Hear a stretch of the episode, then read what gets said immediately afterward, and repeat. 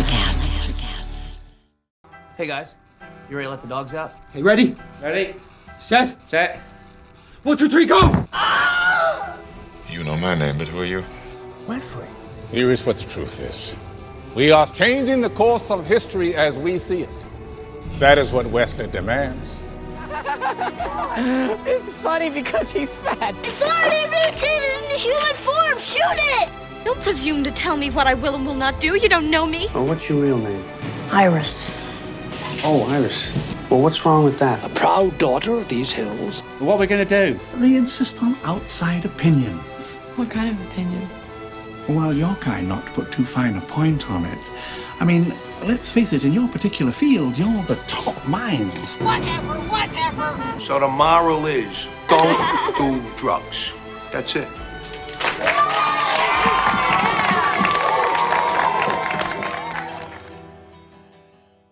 Welcome to Or Whatever Movies. I'm your co host, Iris, and I'm here with my older brother. Wesley. And today we are talking about Jackie Brown. Although I have to clarify, I'm not actually here anywhere with Wes. I am recording from my home studio. Where are you, Wes? I'm in bed. Sounds about right. Still Coronavirus Studios. We've just expanded. exactly. Greatly expanded. 1997. So Jackie Brown is Quentin Tarantino's third film. Third feature film after Reservoir Dogs and Pulp Fiction. So, at the risk of revealing your age, 1997, you were still in the middle of high school, and we chose this movie. I chose this movie, I guess, for a number of reasons, uh, not the least of which that it was filmed where we grew up. Yeah, that Uh, was trippy. we- yeah, it was filmed in Hawthorne, Torrance, and uh, Carson, an adjoining city. And uh, yeah. Compton. So, Compton, yeah, all our time in Compton. So we spent, both of us, in our formative years, a lot of time at Del Amo Mall, where a lot of the movie takes place. And I remember, although I was out of high school by this point, I remember people saying that they had spotted Sam Jackson in his silly hair and goatee uh, walking around Del Amo. Do you remember any of this at the time that it was filming? No, this was not on my radar whatsoever. I think that this was probably in between 90210 and Buffy, both of which were filmed at Torrance High, and that was, It kind of my extent of exposure to the movie biz. So Tarantino worked in Torrance. He worked at the Putty Tat Theater in Old Torrance, and his uh, video store, Video Archives, was in Hermosa Beach or Manhattan Beach, one of the two. Oh yeah, that's also a Yeah, so- featured location. Or Hermosa is also a featured location. Yeah, so this is his jam. Thematically, aside from hanging out at Melanie's house on the beach, it was it didn't feel very 90s. Pretty clearly a 70s throwback, yeah. 70s, 80s, yeah. Yeah, so uh, obviously Jackie Brown herself is a mm, relic's probably not a good word, although by this point it might not be too far from the truth. A relic of uh, 70s blaxploitation films. She was Foxy Brown and a bunch of other. Uh, Quentin Tarantino, diehard fan, wanted her for this movie. Wanted her for a role, in fact, in Pulp, Pulp Fiction, the one that ultimately went to Rosanna Arquette, and uh, did, was determined to get her in one of his movies, and did so in this one in a big way. You're talking about Pam Grier. Yeah. What did I say? Jackie Brown, but same diff. Yeah. She kind of is Jackie Brown. So Pam Grier was a big blaxploitation actor. Yes. So she did three or four movies. Foxy Brown. Um, what's the other one called? Um, it was a cat food. Sheba. Sheba. Uh, something else. So she was known for this. Um, has fond regard for those movies. Uh, just you know, blaxploitation films no longer in fashion. So uh, she's moved on. I don't know that she found her place really before or after Jackie Brown. This was definitely a career highlight for her, especially as she you know got a little bit older. But beyond this, I don't remember seeing Pam Grier in a lot of movies uh, in the late '90s, early 2000s. This is the first time I saw Jackie Brown. So I really, Yeah. So I woke uh, Kelly up yesterday and I was like, "Hey, you want to watch Jackie Brown?" And she was like, "I guess so." Not the biggest Tarantino fan, but you know, and definitely this has elements of Tarantino. He's unmistakable in some areas, particularly with Sam Jackson and and uh, Robert De Niro. But I think it was a different kind of movie. It uh, it is the only movie to date that he didn't that he adapted from someone else's work, adapted from the novel Rum Punch by Elmore Leonard. we were aware, especially in the South Bay growing up. Quentin Tarantino was a huge thing after Pulp Fiction. Uh, and a few years later, when Jackie Brown came out, everyone was kind of on top of it. Uh, took a little bit of pride in the fact that he came from our area. So people were excited to see this movie coming. Um, and then when it hit, I'm not sure it was what anyone expected of it. At two hours and 30 minutes plus, um, kind of a longer, more measured movie. Did it feel longer seeing it now as opposed to like back in the 90s? I don't think so. No, I think it was a lot longer feeling in the 90s because you were waiting for Pulp Fiction cool and you were ready, you know, waiting for Royale with cheese and snappy dialogue.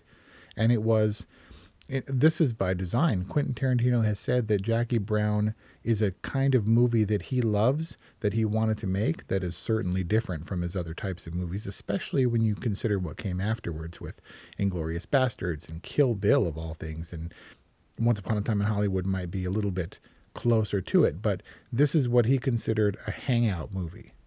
He liked the movies where it, the plot wasn't as important. You get a sense of character through the fact that they're hanging out with each other and there's a lot of talking. He really likes it. Like he cited Rio Bravo as an example where a lot is going on, but it's still, in essence, a hangout movie. And that's how you get to know the characters. And there's certainly a lot of that. They're literally hanging out, just like with their shirts unbuttoned on the couch, watching videos about chicks with guns. Well, yeah, I mean, that's they spend the first, what, 20 minutes of the movie in that Hermosa Beach apartment. Yeah, I feel like there was a part of Tarantino that's like, well, people aren't, you know, I don't know that they'll stay if they don't get a little bit of me off the bat. It seemed like sort of a quintessential Quentin Tarantino scene, which is actually a really hard sentence to say for some reason. it's quintessentially Tarantino, and I feel like he oftentimes has a scene that will really set a tone early on. We this scene follows the really long, measured uh, tracking shot down the, the walkway at LAX. Right, that he uses also in, in Once Upon a Time in Hollywood. When Leonardo DiCaprio and his Italian bride come through LAX, he shows that same location, but not in the same so, way. But that's very yeah. iconic. It's not dissimilar from the opening scene of The Graduate when Dustin Hoffman is on the moving walkway. I think that, and over the title sequence, I think it's almost identical. It's just not at the same airport, I don't think. Uh, San Francisco, because oh. he went over the Golden Gate Bridge. That's right. That's right. So, having context for Quentin Tarantino's other films, Jackie Brown certainly did feel like an outlier to me. And it was more just kind of a weird walk down memory lane for me. Like seeing Del Amo Mall resurrected in all its glory, yeah. in all of its biggest yeah, mall in America glory.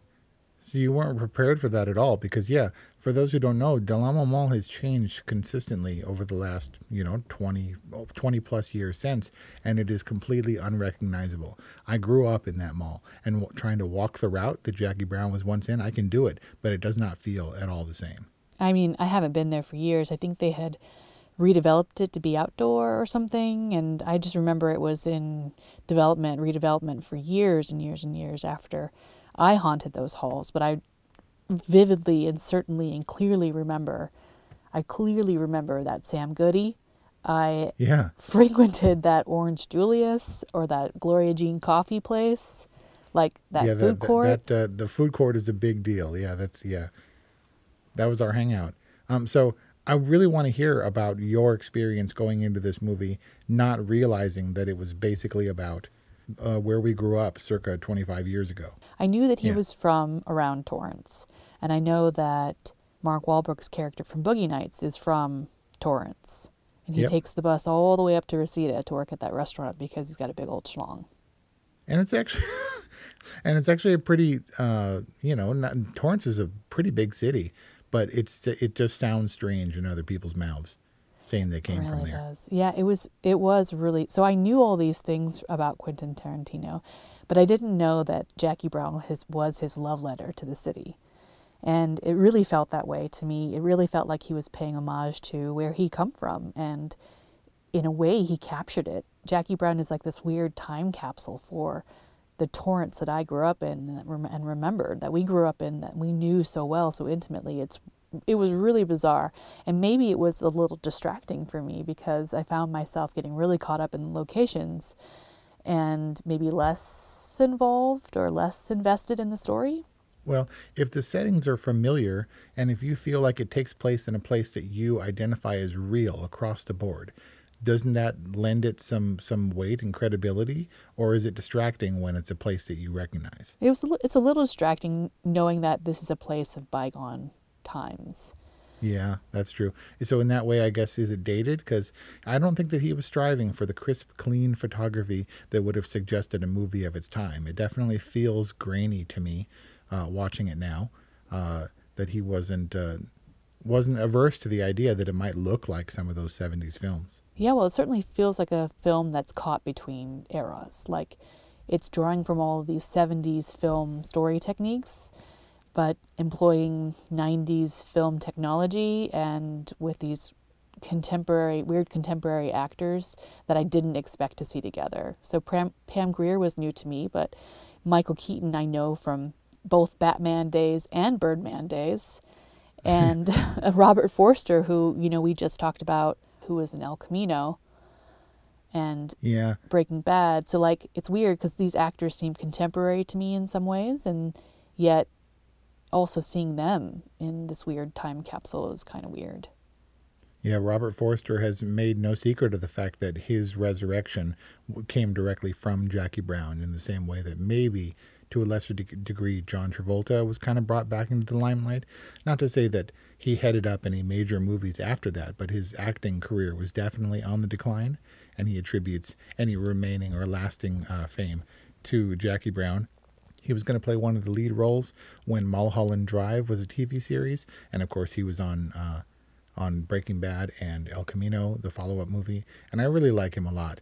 I, I love his delivery, and I think that he was kind of a hard, like a battle-worn kind of guy as a bail bondsman who was ready to throw down with the stun gun sitting in someone's living room if necessary, but never really came to that and was older and wiser by the time, time Jackie Brown came into his life. Yeah, really a lot of insight. If it's true, it gave me a lot of insight into the bail bondsman's life and work. I mean, seriously? Bail bonds and bounties, the rough business. I thought it was just prison banking. Prison, prison banking, yeah. The fact that I learned a lot about bail bonds people is also another indication that I was like, oh, that's curious and interesting, and I'd never known that about a bail bondsman before. And uh, and indicative again of how kind of out of the story I was. Oh, okay. But we can't taint Max. Max is the best dude ever. Yeah, he's a good guy. When Jackie Brown at the end said, I didn't use you, what was she trying to say?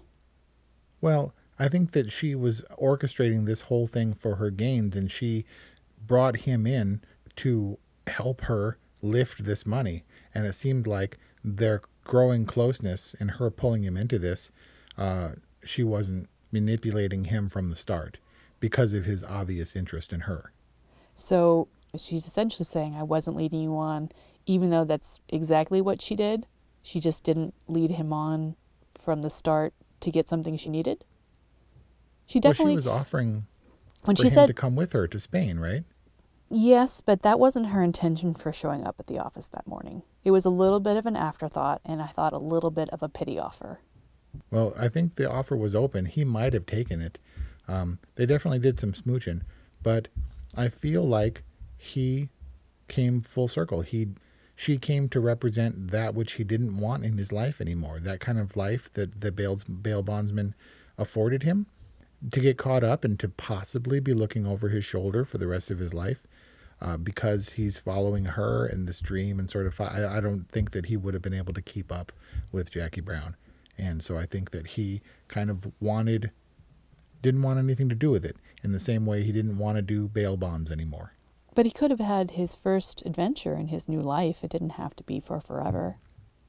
Yeah. So you think that uh, that he was being taken advantage of then? Maybe I just, I just like these characters so d- much that I, I, don't want them to have ill intent, especially towards each other. Right? They were both they were both older people. Max was older than Jackie, certainly, but they still had this sort of rapport, and they bonded over the fact that they weren't young anymore, and they were doing this this change of life that both of them were going through was because they didn't want to be, uh, you know, old and in the same place, stuck in places where they weren't happy. Yeah, old and stuck without another opportunity to change. I like Yeah. them too. I wanted, I was rooting for them. Maybe not necessarily to be together, but for them to have the second chance or the new life that they longed for.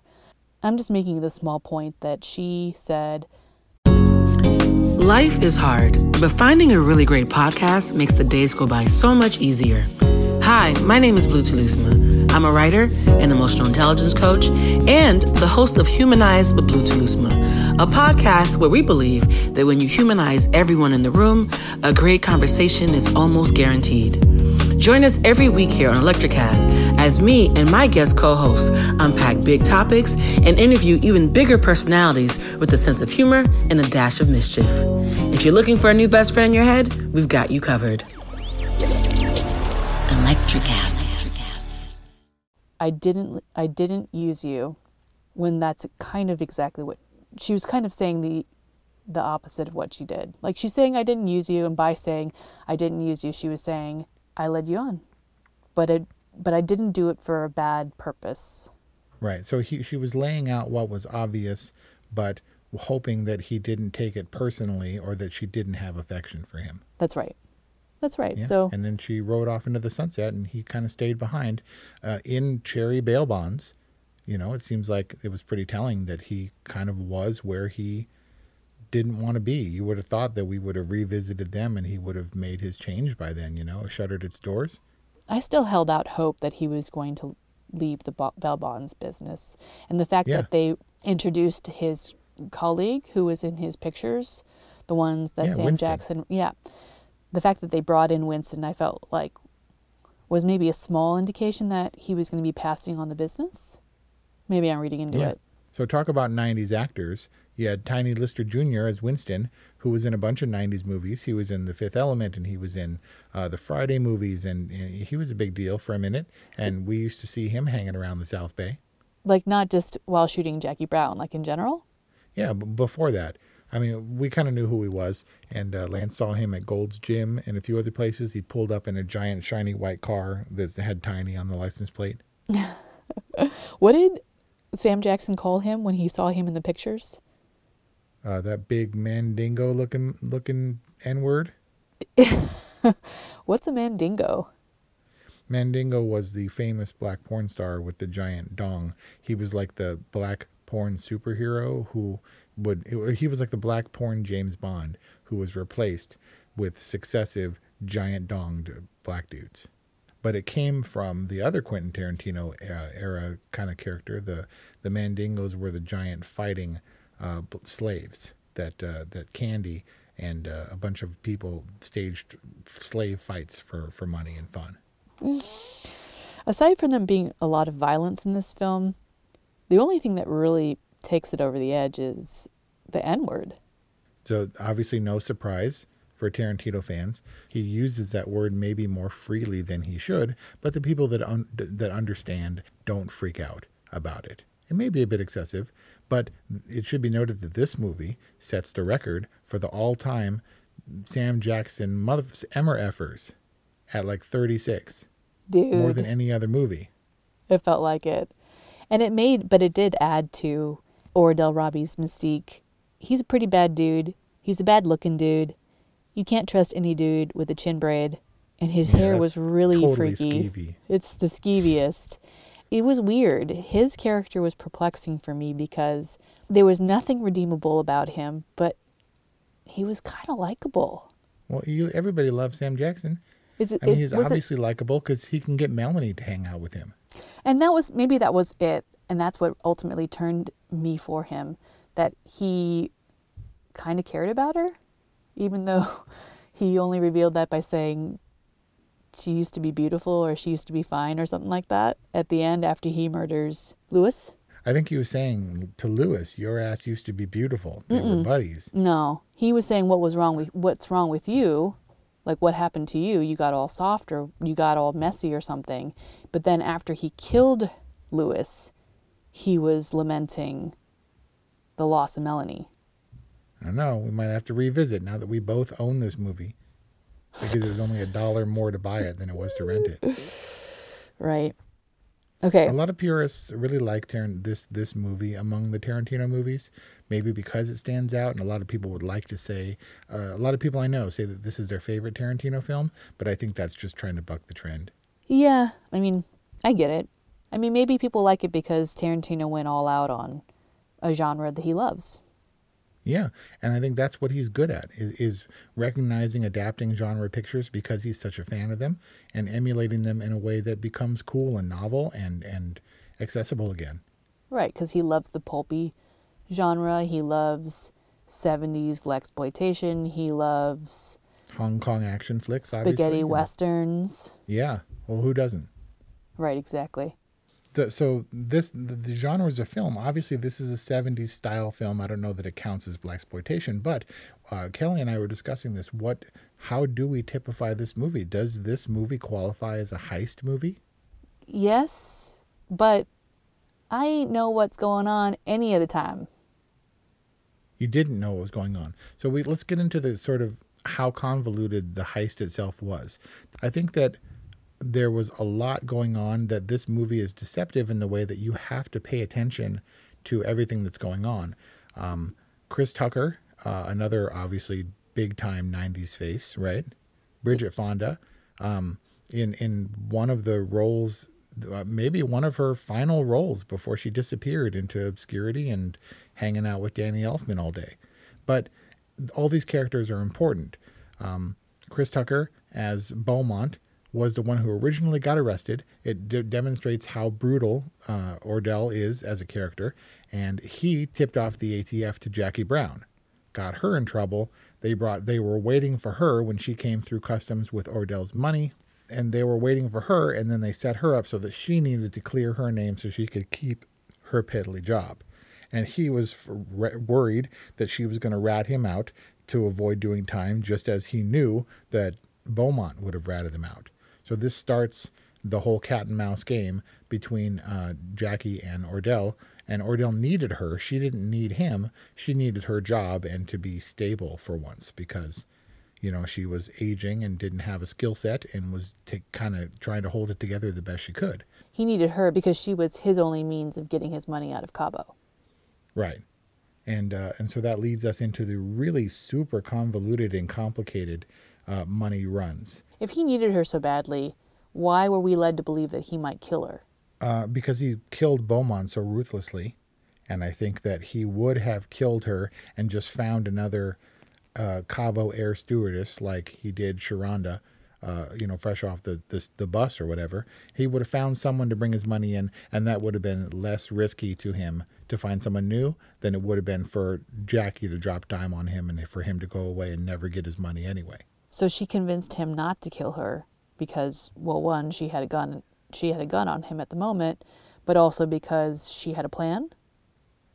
Because it, he, her willingness to kind of let him go, to not kill herself, kill him in self-defense or whatever, I think imparted the trust that if she wanted to rat him out, as Max said later on. He would have already been in custody. She wouldn't have put herself in that position, but that she could be trusted because she was strong and fierce and wasn't going to be bullied. I get it, but it's like you can't trust the word of a criminal. I mean, it always strikes me when people are like, got a deal? Deal. It's like, how can you have a deal with someone you don't trust or who isn't trustworthy? Like Ordell. Again, the the kind of hangout aesthetic where we really get to know who these types of people are, as we saw with Ordell in the Beaumont situation, and we know we kind of come to learn who Jackie Brown is. She how she just wants to get clear and just wants to be able to work and live her life without starting over. I, I really liked the character of Jackie Brown. I really liked the character of Max because they weren't career criminals who were looking to score or whatever. You know, their motives were just for themselves and they were looking out for themselves, but only because they didn't want to have to face, you know, a future that for criminals, young criminals, is is it seems like it's all ahead of you. And then the same for older people, but it's less certain, you know, less certain that you're going to make the big score, that you're going to hit the big time, that you're going to do all the things that you set out to achieve, and you're just trying to keep your head above water. Man, getting old sucks. so did the heist and how complicated it was to keep track of who was double crossing who, because at the same time that the ATF was trying to, to trap Ordell. Ordell and Jackie were conspiring, at least he was led to believe that they were tricking the FBI by switching the money with using a double a second second person to carry the money away. And on the third level, Jackie and ultimately Max were involved in trying to preempt that switch by taking the money for themselves from Ordell. So basically, and tricking the ATF. Jackie, a simple stewardess, flight attendant, who is um, pretty unpresumptuous or pretty unpretentious, had three hustles. Yep. Uh, and she was forced into this position. Maybe she would have been better adapt like the people in Parasite to have a different kind of life entirely. Where if she had been a master criminal from the outset, she wouldn't have been an airline stewardess in her mid 40s at 13 grand, 16 grand a year. Right. Yeah. So, um, so did it detract from your enjoyment of the film? Because you kind of had to pay close attention. And I've watched that film multiple times and I still caught new things this time around. I paid really close attention. There were a lot of times where I didn't exactly know what was going on, and some of those plot points weren't resolved for me. Despite being a Tarantino fan and being and really loving some of his contemporary movies, you need context to fully appreciate and enjoy this film, I think. You need the genre context. You need the Quentin Tarantino context. And without having a ton of context, I feel like this film didn't work for me. Really? Because this, I was going to say, this is almost as though you were walking into this movie in 1997. Yeah, kind of. Although in 1997, I probably wouldn't have watched it. Okay. so, whatever the case, older and wiser now, it, it resonates differently for people uh, of my age who mo- more closely align with uh, with Jackie and Max than anybody. Yeah, I came into this review with my mind already made up that this was a boring movie but I really thoroughly enjoyed the conversation about it. I think it was actually more enjoyable than the film itself. Boring movie, which you own now. Which Man, I this now own and may revisit. It's not. There are some boring movies where it's like, like The Revenant, where it's like I'm kind of okay if I don't ever see that again. Although it was kind of good. Um, Jackie Brown, boring movie. Might I definitely be open to another try. Yeah, this movie, uh, Tarantino said three times before you should even talk about this movie. And I, w- I would agree. Um, I will give this movie an all right. Um, I can't give it a totally because it, like you said, it does require context because it does feel strange because it, uh, it maybe requires uh, you having seen everything else in, in Tarantino's repertoire before you tackle Jackie Brown, arguably his most complicated story maybe not his most complex and technically difficult film, but uh, definitely aimed for style uh, and aesthetic, which I think he hit, uh, but told a very complicated story. So that I had to track it, this probably being my fifth or sixth time sitting through this movie all the way through to find out if everything that I believed from prior viewings, it was absolutely essential. Having seen this movie a number of times, I wouldn't have been prepared to discuss it in the way I did uh, had we had I not watched it just you know recently. I'm glad you suggested it I'm though. yeah, I'm giving it an all right because it's not uh, required viewing. It's an interesting movie uh, and definitely has everything in place. It just might have been deceptively throwing too much at us too quick after pulling us into what is otherwise a languid sort of hangout movie. So there you got it. An all right from Wes, a boring from Iris, that was our review on Jackie Brown, Quentin Tarantino's 1997 third film. We'd love to hear what you think about it. Give us a call at 818 835 0473 or email us at or whatever movies at gmail.com. Thanks to our movie fans, movie friends, for your support on Patreon. We really appreciate it, and we'll see you next time. Introducing the Deep Leadership Podcast. Leadership is a people business. That's the philosophy of your podcast host, John Rennie. John Rennie. As a former submarine officer who spent 22 years leading businesses in corporate America before starting his own manufacturing business, he knows that leadership matters. Leadership matters. Deep Leadership is real world, actionable leadership advice from John and his expert guests. Become a leader worth following Subscribe today. Electricast. Hey there, fabulous souls. I'm Stephanie Baklaan. And I'm Eden Alpert. And we're the hosts of the brand new podcast, Unapologetically Fab. Get ready to join us on an amazing and real journey as we dive into life after 40 and own it. We're all about changing the narrative, leaning into who you are, and living a life by your own design. Join us as we embrace life unapologetically and redefine success. This is Unapologetically Fab, an Electricast production. See you there.